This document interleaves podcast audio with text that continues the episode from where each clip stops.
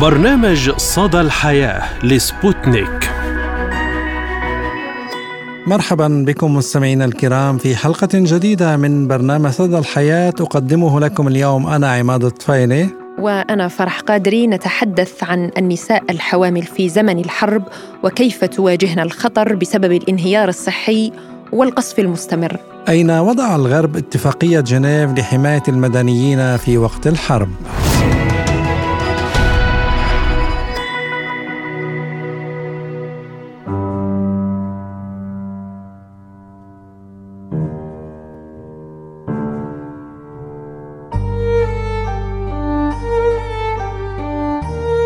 أصوات للقصف والصراخ والأنين والألم خوفا وعجزا وضياعا وفقدا قتلى في كل مكان وهروب جماعي للاحتماء في مكان آمن وأي أمان في غزة الجريحة. آلاف الجرحى ينقلون إلى مستشفيات هي الأخرى تقصف دون أدنى ذرة للإنسانية.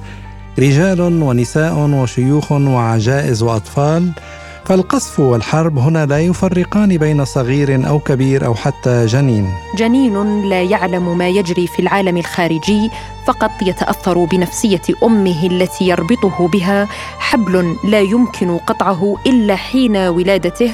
وأي ولادة لهذا الجنين؟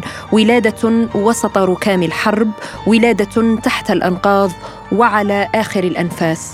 أمهات ونساء حوامل يعانين من خطر القصف. فهناك نحو خمسين ألف امرأة فلسطينية حامل في قطاع غزة المحاصر ولم تتمكن من الحصول على رعاية ما قبل الولادة منذ بدء الحرب على غزة. أمهات ونساء حوامل لم تعد لهن القوة على هذا الحمل أكثر اضطراب وخوف ونزيف.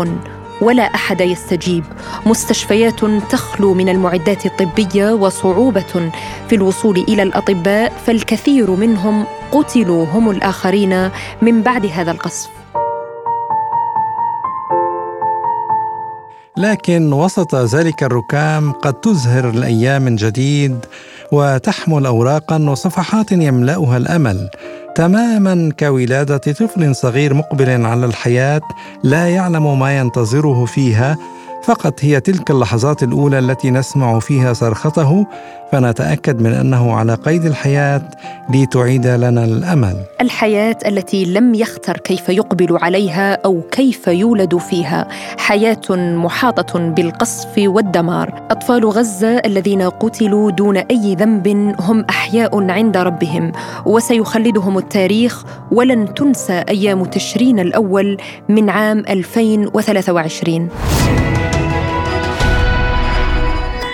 الصحفي قاسم الآغا وصف الوضع الصحي في قطاع غزة وخان يونس بأنه في حالة انهيار وأن أغلب الإصابات في مجملها 70% من الأطفال والنساء وتحدث من هناك لسبوتنيك وقال فيما يتعلق بسؤال متعلق بالوضع الصحي في مستشفيات خان يونس ومستشفيات قطاع غزة عموما المنظومة الصحية هي في حالة انهيار تام هذا ما قالت بشأنه وزارة الصحة الفلسطينية. والحديث أيضا يدور عن أن وزارة الصحة والمنظومة الصحية غير قادرة على استقبال هذا العدد الكبير من الشهداء وكذلك العدد الكبير من الجرحى. وهذا كله أيضا يأتي في ضوء هذا هذا هذه الحرب المستمرة. الحصار الإسرائيلي المستمر على قطاع غزة منذ عام 2007 ألقى بظلاله السلبية على كل مناحي الحياة هنا في قطاع غزة ولا سيما على المنظومة الصحية.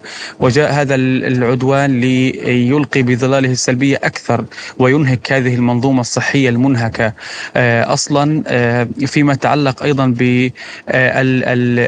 بالمستشفيات وزارة الصحة تناشد الجميع بضرورة يعني إدخال كل المساعدات والمستلزمات الطبية اللازمة في ضوء أيضا انقطاع التيار الكهربائي وعدم مقدرة وزارة الصحة على تشغيل كل المرافق التي تعتمد على المولدات الكهربائية. الآن الحدث الأبرز أو المطلب الأبرز لوزارة الصحة هو ضرورة إدخال الوقود اللازم لتشغيل محطات التوليد وبالتالي توفير الكهرباء لمرافقها ومستشفياتها وتوزيعاتها في محافظات قطاع غزة الخمس كما تحدث الآغا عن المساعدات التي تم السماح بإدخالها عبر معبر رفح وهل ساعدت فعلا في التخفيف من الضغط الكبير على المستشفيات؟ بخصوص المساعدات التي تم السماح بعبورها عبر معبر رفح في هل هي تساهم في التخفيف من الضغط الكبير؟ آه، ما دخل من شاحنات عددها آه، لا يتجاوز ال 35 شاحنة آه، هذه الشاحنات تحتوي على مواد غذائية معلبات أكفان وجزء بسيط من المستلزمات الصحية والطبية المتعلقة بطبابة الجروح. فقط يعني مش شيء كبير. آه، وحينما تحدثنا إلى وزارة الصحة قالت إن هذه المساعدات أدخلت دون التنسيق معها ودون النظر إلى احتياجاتها. آه، قطاع غزة يحتاج إلى 700 شاحنة يوميا هذا في الظروف العادية وبالتالي إدخال 35 شاحنة مقارنة ب 700 شاحنة هذا عدد لا يتناسب حجم الكارثة وحجم المحرقة التي يتعرض لها الشعب الفلسطيني في هذه الأيام. وفيما يتعلق بأعداد الجرحى والوفيات قال الآغا فيما يتعلق بعدد الجرحى آه، عدد الجرحى تجاوز الستة عشر ألف جريح. غالبية الجرحى وفق وزارة الصحة هنا في غزة تتحدث عن أن غالبية الجرحى تتراوح آه، إصابتهم ما بين الخطيرة والحرجة جدا. آه، الإصابات يعني هي بمجملها للأطفال والنساء. 70% من هذه الإصابات هي للأطفال والنساء.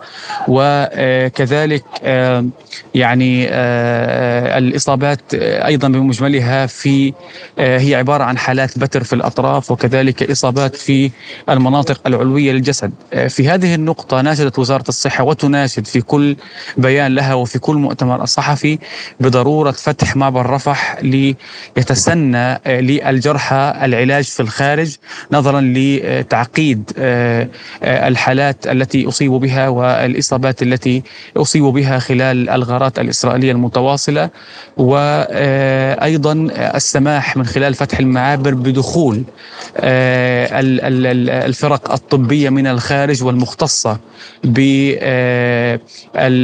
بعدة تخصصات إلى قطاع غزة. غزة وبالتالي المساهمة في علاج هؤلاء الجرحى. الوضع بكل ما يعني تعنيه الكلمة من معنى هو وضع كارثي. ووضع يعني قابل أو هو في طريق الانهيار أكثر فأكثر. وأيضا لمناقشة هذا الموضوع أكثر نستضيف معنا الدكتور المستشار المحامي مطانيوس عدنان بشور رئيس مركز التحكيم الدولي لتسوية النزاعات والمختص بالقانون الدولي الإنساني. أهلا ومرحبا بك دكتور وشكرا لتواجدك اليوم معنا في صدى الحياة. يعني دعنا نبدأ من الاتفاقيات الدولية المتعلقة بالحروب يعني وواجب حماية المدنيين. هل برأيك ما يحدث في قطاع غزة اليوم خارج عن أطر القانون الدولي المتعلق بالحروب أم أن لأن الأمر متعلق بإسرائيل فالجميع متضامن ويقول أنه من حقها الدفاع عن نفسها. آه، بداية آه، الرحمة ثم الرحمة للشهداء شيبا وشبابا نساء وأطفالا الرحمة لبلاد السلام التي لم ترى يوما سلاما. آه رح نحكي رح نحكي طبعا على آه، على القانون الدولي اللي بيختص بحماية المدنيين ورح نوضح بعد مواده المهمه جدا في يعني عم يصير اليوم عندنا آه رح نتكلم طبعا عن اتفاقية جنيف آه اللي توقعت ب 12 آب بال 49 هذه الاتفاقية آه راح نعطي فكرة عامة عنها لنقدر نفوت بالمواد ونحكي بالتفاصيل اللي عم تصير على أرض الواقع حاليا. آه هذه الاتفاقية آه تعرف أو آه على أنها مجموعة من القوانين الدولية والقانون الإنساني في النزاعات المسلحة. هذا طبعا بيهدف آه، القانون الإنساني الموضوع ضمن اتفاقية جنيف إلى توفير الحماية الدولية للمدنيين خلال النزاعات المسلحه. الاتفاقية هي سلسلة من المعاهدات التي تتعلق بطريقة معاملة المدنيين وأسرى الحرب والجنود اللي أصبحوا غير قادرين على القتال. صدرت أول اتفاقية من قبل اللجنة الدولية للصليب الأحمر والهلال الأحمر آه، طبعا آه، اللي هي تم عقدها بالاتفاقيات هي في مدينة جنيف بسويسرا. من وراء المدينة جنيف تم إطلاق عليها اسم اتفاقية جنيف. رح نتحدث كمان عن خصوصية الاتفاقية وخاصة بالنسبة بالنسخة الرابعة من هالاتفاقية اللي عرفت باتفاقية جنيف الرابعة. وهي المتعلقة بتوفير الحماية للمدنيين. طبعا جوابا على سؤالك ورح نتوسع شوي فيه لأنه ضروري الكل يعرف نعم. القوانين الدولية والقوانين الإنسانية اللي بتحمي المدنيين. في الأراضي المحتلة من طبعا هي بتأمن حماية المدنيين بالأراضي المحتلة من قبل العدو. ضمت 159 مادة. حول طرق حماية المدنيين وعلى أن تقدم وعلى أن تقدم الدولة المحتلة. التزاماتها للسكان المدنيين وهي تشمل وتتضمن أحكام التفصيلية بشأن الإغاثة الإنسانية للسكان بالأراضي المحتلة. رح نذكر هون بعض من المواد الاتفاقية هي اللي هي المادة 2 3 18 20 21 49 32 56 وإلى ما هنالك من مواد كثيرة تشمل حماية المدنيين. رح نبلش بالمادة 2 نص على انه الموقعين ملزمين بالاتفاقية سواء بالحرب أو بالنزاعات المسلحة. نعم. كل الدول اللي وقعت عليها حتى في مواد طلعت جديد اللي مو موقع عليها بده يلتزم فيها لأن هي من النوع هلا رح نوصل انه النوع الملزم لكل دول العالم. المادة ثلاثة إذا لم يكن الصراع ذو طابع دولي فيجب على الأطراف الالتزام بحماية المدن. المادة 18 و20 و21 تتعلق كمان بالمشافي وبالعاملين فيها وبالكوادر الطبية، المادة 49 حول النقل الجبري الجماعي وترحيل الأشخاص من الأراضي المحتلة إلى أراضي أي دولة أخرى محتلة أو غير محتلة وهذا أمر محظور نهائيا مهما كانت الدواعي لذلك. المادة 32 بتقلنا نصت على حماية الشخص وعدم فعل أي شيء من شأنه أن يسبب معاناة بدنية أو إبادة. نعم دكتور أشرت إلى اتفاقية جنيف المؤرخة سنة 1949 جاءت لحماية المدنيين في وقت الحرب. يعني أين وضعها الغرب مما يحدث اليوم في غزة؟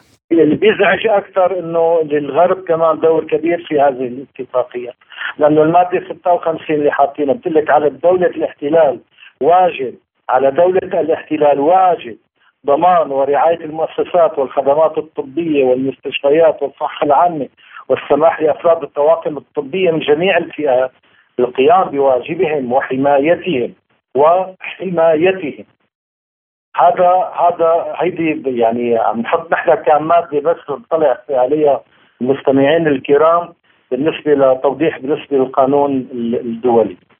الغرب الغرب آه، جزء لا يتجزأ من المنظومة الدولية والقانونية والبشرية الموجودة بالعالم.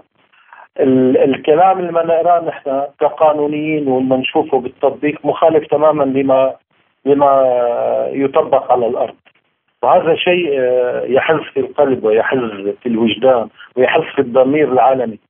هناك تعامل في معيارين لكل لكل دولة تتعامل في معيارين، المعيار الذي يريح يتكلمون به والمعيار الذي آه، طبعا آه، الذي اللي ما بيريحهم يحكوا فيه بشأن آخر. نعم لا يفسر القانون الدولي نعم. آه، طبعا على مصالحهم يفسر القانون الدولي حسب ما حسب ما المصلحة التي تتعلق بتلك الدولة أو ذاك. لكن لكن الأساس القانون الدولي لا يميز. بين بين تفسير وآخر. هو مفسر وهو له مواده الضامنه وله تفسيراته بموافقة جميع الدول التي وقعت عليه. مثلا قصف المشافي لناخذ قصف المشافي مثلا. القانون الدولي الانساني لأن حكيت لي عن موقف الغرب. كيف كيف يستطيع الغرب أن يميز لنا؟ القانون الدولي الإنساني الذي يقول وهو موضوع من بوجودهم وموافقتهم للتوفير الحماية للمنشآت المدنية. ويشدد على ذلك في اتفاقية جنيف الرابعه لعام 49 والبروتوكول الأول والثاني لاتفاقية جنيف بال 77 1977 وأيضا باتفاقية لاهاي في حماية المدنيين والمنشآت المدنية وغيرها عام 1954 ونقصد هنا بالمنشات المدنيه بس نفسر للسادة المستمعين هي المدارس، الجامعات، المستشفيات، دور العبادة وإلى آخره من تلك المنشآت التي يحيي بها القانون زمن الحرب. هذا كله ما شفناه. هذا كله مكتوب بس كله ما شفناه على أرض الواقع. هو ما دمر المدارس، ما دمرت هي الجامعات، ما دمرت هي المشافي، المستشفيات، ما دمرت هي دور العبادة، و و و و و و إلى آخره حتى لسكن المواطنين ومنازلهم. المادة 18 بتقول لك لا يجوز لا يجوز بأي حال من الأحوال الهجوم على المستشفيات التي تقدم الرعاية للجرحى والمرضى والعجزه والنساء عندنا نساء عندنا اطفال وتلزم جنيف أربعة بمادة الثالثه جميع الأطراف على وجوب جمع الجرحى والمرضى والعناية بهم هذا يعني أعطينك إنه يجب حماية هذه المشاكل في جميع الأوقات وتسهيل أعمالها وتسهيل أعمالها. مو قصفها مو تدميرها مو قتل من فيها وإبادته. الجمعية العامة للأمم المتحدة بالسبعين بقرارها 2006 7 5 2675 معروف نص على أن منطقة المشفى أو المستشفى أو أي ملجأ مماثل لا ينبغي أن يكون هدفا للعمليات العسكرية. ولا بأي شكل من الأشكال المفروض يكون هدف العمليات العسكرية. هذا يعني آه هذا الأمر غير مسموح فيه ممنوع ممنوع حدا يفكر فيه أصلا. انك أنت تعملي تعملي هالهجمات وتستهدفي المشافي وتستهدفي الكوادر الطبية هي بالأساس عم تشتغل بمفهوم إنساني. هذا هذه مخالفة خطيرة وجسيمة للقانون ولاعراف الحرب ضمن نظام روما أيضا الأساسي، هذه جرائم حرب على مستوى آه، على مستوى السلام لم تراه البشرية إلى الان. نعم يعني في في إشارتك لقصف المستشفيات لا ننسى جريمة قصف مستشفى المعمداني والتي قتل فيها أبرياء لا علاقة لهم ب لا بحركة حماس ولا بإسرائيل يعني هناك أيضا عدة مستشفيات مهددة بانقطاع الكهرباء ونفاذ الوقود فيها. برأيك أليست جريمة في القانون الإنساني والدولي وجريمة واضحة لا تحت تحتاج لشهود.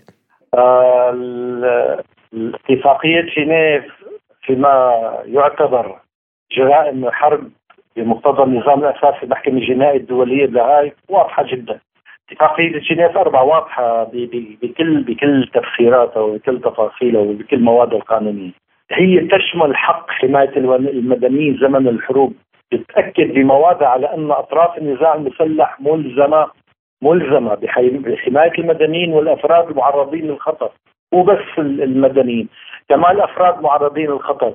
وتشمل الحماية كما أوضحنا سابقا حق المدنيين في مغادرة منطقة النزاع ووصول المساعدات الإنسانية بكافة اشكالها وملاحظه ونلاحظ هون خلينا نحط ملاحظة كبيرة. هون إنه اتفاقية جنيف اتفاقية إلزام هي اتفاقية إلزام وهي آمرة. حتى لو لم تصادق عليها الدولة بارتكاب إسرائيل مجازرها في قصفها المشفى المعمداني أو غير مشفى المعمداني في غزة تكون قد خالفت القانون الدولي الإنساني وهذه تعتبر جريمة حرب ولا بد للمجتمع الدولي من محاسبة من قام في هذه الجرائم. لطالما كانت المنادات بحقوق الإنسان والحرية والديمقراطية شعارات للدول الأوروبية والغربية اليوم وفي ظل هذا القصف على قطاع غزة واستهداف المدنيين يبدو أنها لا تشمل الفلسطينيين.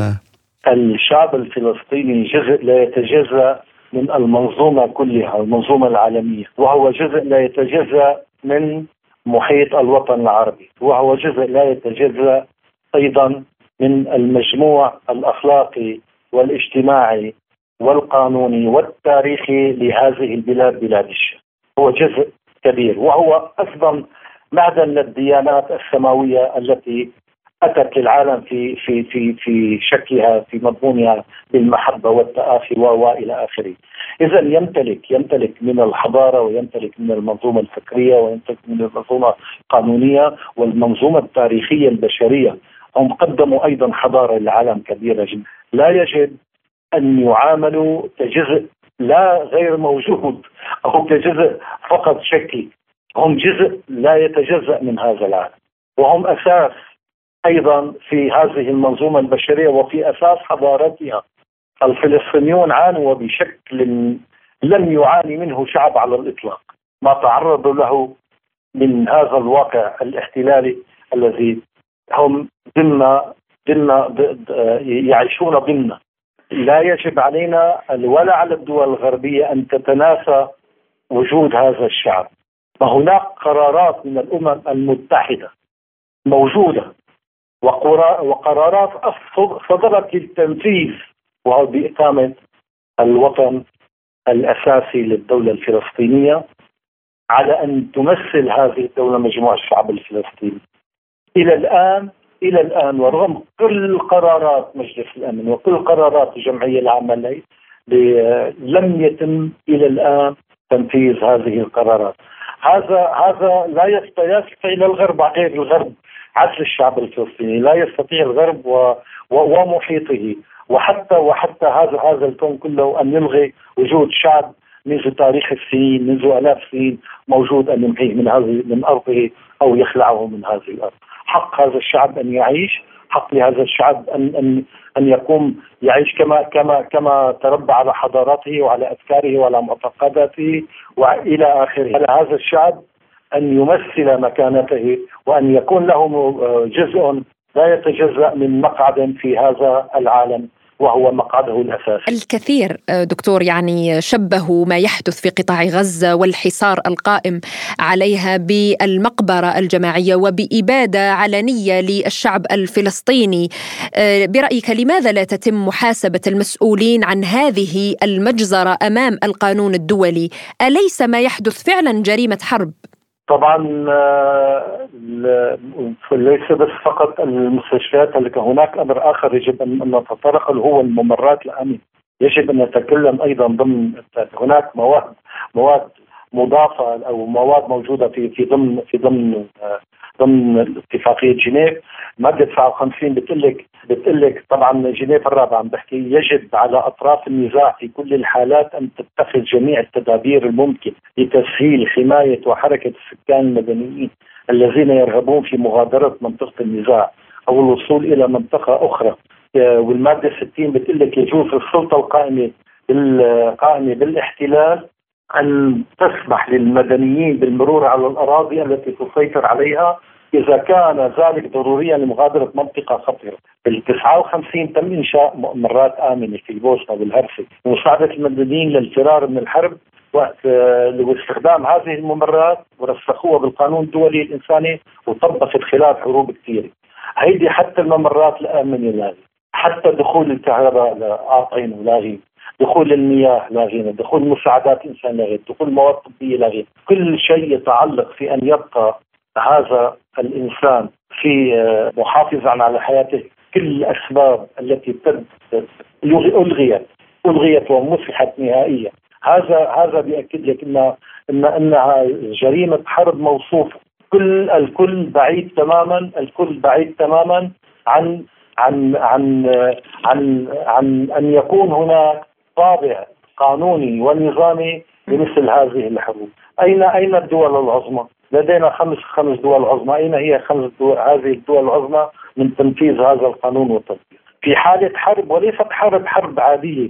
نعم. لا أعتقد ان يعني إن هذا أنا باعتقادي تماما إن هذا التاريخ البشري دون ما يحدث إلى الأبد لأنه منذ تاريخ البشرية منذ تاريخ البشرية الأول وكل الويلات والحروب التي حدثت ما دون بشاعة وإجابات بشرية جماعية كالذي يحصل أين هي دول الديمقراطية؟ أين هي دول الغرب؟ أين دول القانون الإنساني؟ أين دول الحضارات البشرية والإنسانية؟ أين دول التسامح والمحبة؟ أين دول التعايش وغيرها؟ كلها كما نرى الآن هي عبارة كانت عن شعارات فارغة هناك خمسون ألف امرأة حامل مهددة ومعرضة لتشويه الأجنة يعني ما مصير هؤلاء الأمهات بشكل عام يعني؟ سؤال في في في غاية من من الأهمية في غاية من الأهمية وأيضا في من الخطورة. حماية الاطفال والنساء آه، موجودة ضمن القانون الدولي وموزعة ومفسرة وحتى النساء الحوامل. نعم. لك الأطفال والنساء من المدنيين الذين هم الأكثر عرضة للمساس بهم اثناء النزاعات المسلحه وكلنا بنعرف القصة بيتعرضوا أكثر شيء لانتكاسات جسيمة لأنه النساء والأطفال ما ما في بحاجة دائما لرعاية وبحاجه لوجود إنساني حامي معهم. لكل المواثيق الدولية وضعت حد وأحكام تتعلق بحماية النساء والأطفال زمن الحرب. ما في نص بالمواثيق الدولية إلا وهناك شيء يتعلق بحماية النساء والأطفال زمن الحرب. ضمن نصوص وضعت ضمن نصوص ومواثيق دولية. نذكرك باتفاقية جنيف خصصت مجموعة من القوانين والأحكام الخاصة بحمايه النساء والأطفال. وإضافة واضافوا كمان عليها البروتوكول الأول عام 1977 اللي لاتفاقات جنيف.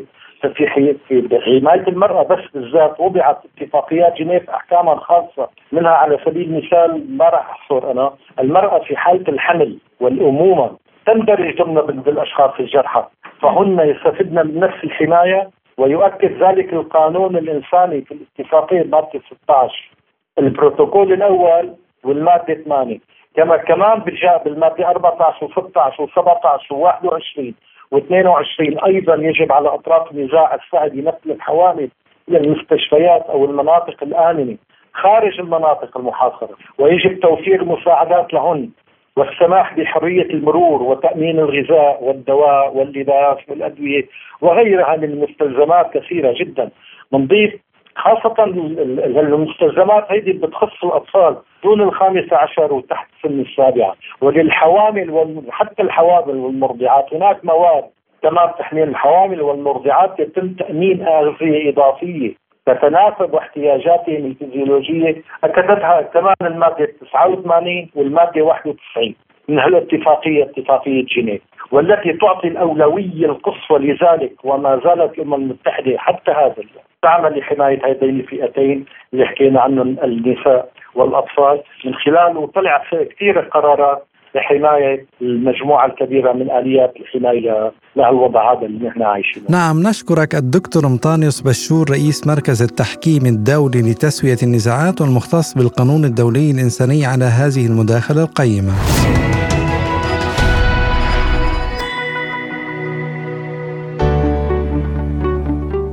ونختم حلقة اليوم من برنامج صدى الحياة بمعلومة طبية كما عودناكم متابعينا الكرام.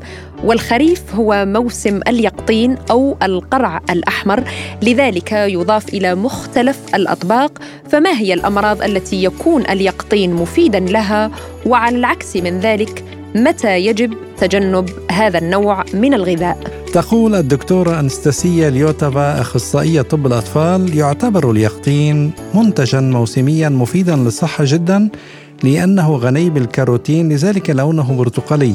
كما يحتوي على فيتامينات A ومجموعات B و C و E والعناصر الدقيقة البوتاسيوم والمغنيسيوم والكالسيوم والحديد والزنك والفسفور والألياف الغذائية ومضادات الأكسدة الطبيعية والبروتين النباتي.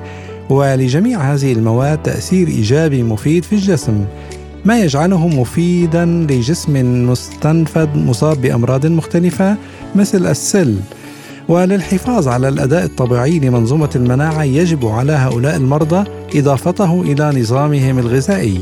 ووفقا لطبيبة الأطفال الروسية تقول يفضل تناول اليقطين بعد معالجة حرارية معتدلة وتبلغ الكمية اليومية المثالية للبالغين من 200 إلى 300 جرام.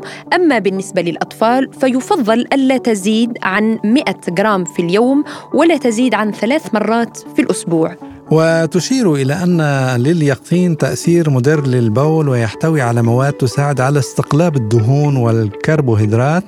أما البوتاسيوم والمغنيسيوم فلهما تأثير إيجابي في عمل القلب. كما أن لفيتامين ك وبيتا كاروتين تأثير وقائي لأغشية الخلايا خاصة ضد العوامل المؤكسدة المختلفة وأن فيتامين آ مهم للأداء الطبيعي لمنظومة المناعة ومعه الكاروتين فهو مهم للوظيفة البصرية. وبهذا نصل وإياكم إلى ختام حلقة اليوم من برنامج صدى الحياة. كنا فيها معكم من استديوهاتنا في موسكو. أنا فرح قادري. وأنا عماد الطفيلي وشكرا لإصغائكم وإلى اللقاء. إلى اللقاء.